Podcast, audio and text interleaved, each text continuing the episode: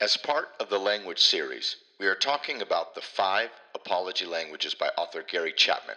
One or two apology languages will be required in what any individual considers to be a genuine apology.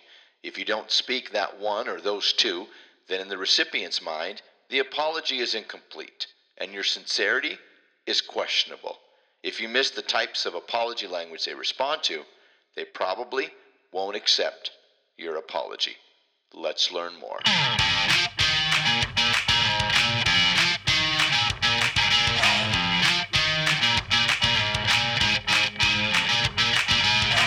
Week two of the language series. Week two of the language series. Good morning. If you haven't heard it today, let me be the first to say that you are awesome. My name is Troy Ritchie, and I'm the host of the Daily Wake Up Micro Podcast, which is what you're listening to today. We spit and fire Monday through Friday to provoke thought, inspire hope, and ignite a fire in you, my listening audience, coming to you from Boom Studio Way, the beautiful Las Vegas Valley. The first apology language we're going to discuss or talk about is expressing regret. What you are trying to say with this apology language is, and this is coming from the author Gary Chapman, I feel bad that my behavior has hurt you or that my behavior has hurt our relationship. Often using the words I'm sorry. Those words, though, should never be spoken alone.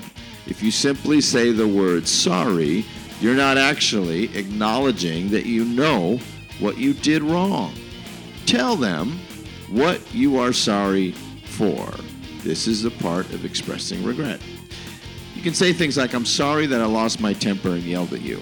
I'm sorry that I came home an hour and a half late and we missed the program. I know you wanted to go.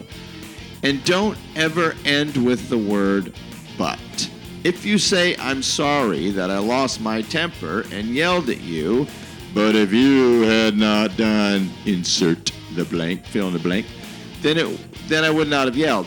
Now you're no longer apologizing. Instead, you're blaming the other person for your their behavior. It's not what you want to do. So let me uh, read for you the statements of regret. And we're going to be doing this all week long at the end of the apology language that we talk about. We are going to end with statements of whatever it is we're talking about. In this case, statements of regret. I know now that I hurt you very deeply.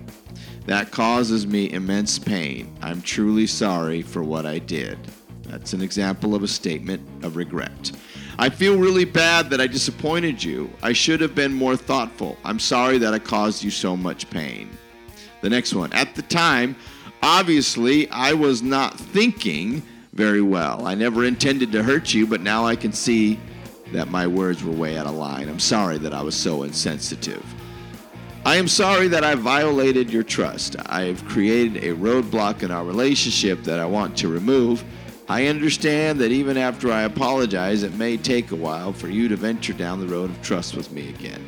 And finally, you were promised a service that we have not provided. I am sorry that our company clearly dropped the ball at this time. Any of these statements of regret can be paired with your apology. We doing this all week, my peoples. You got it. Now go get it. I expect it.